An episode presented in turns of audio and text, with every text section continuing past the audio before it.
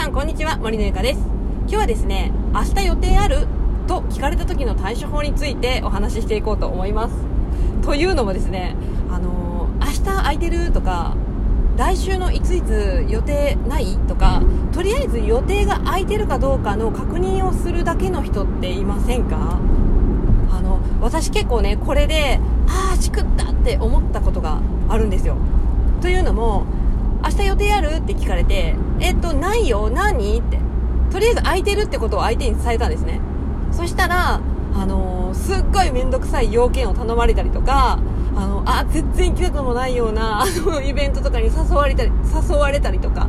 そういうことがあって、しまった、空いているって言ってしまったばっかりに断りづらいってなってしまったことがあるんですね。あなたはどうですか？で、こんな風に断りづらい、どうしようっていう風にならないためにも、もう対策としてはですね、明日予定あるとか予定が空いてるかどうかの確認をされた時は、まず空いているっていうことを言わないようにしましょうということです。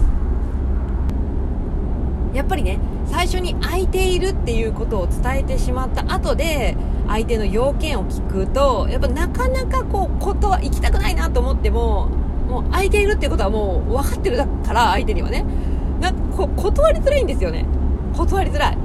もしもね、これね、全然断れる、もう別に行きたくないなら行きたくないで、私それ全然興味ないから無理だわって言って断れるんだったらいいんですけれども、やっぱちょっとそこら辺はちょっと断りづらいんだよねって思っている人は、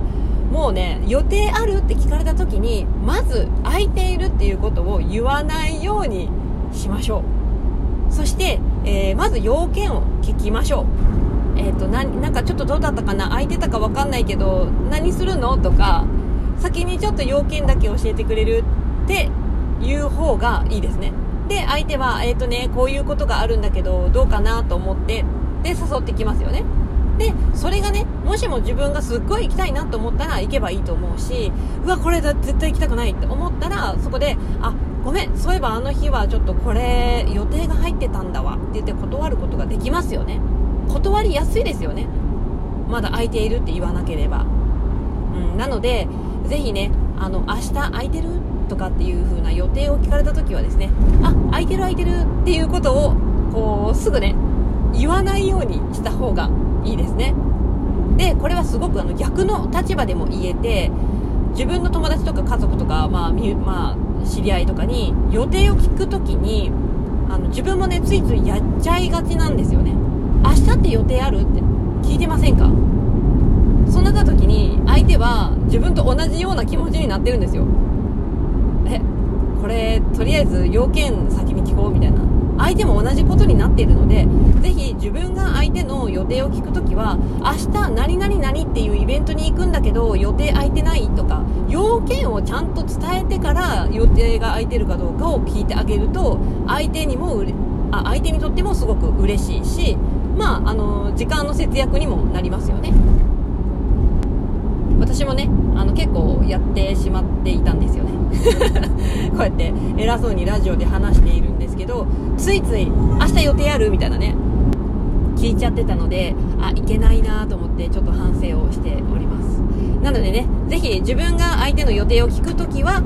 要件をちゃんと先に伝えて、空いてるかどうかを確認する。で、相手に自分の予定が空いているかどうかを確認されたときは、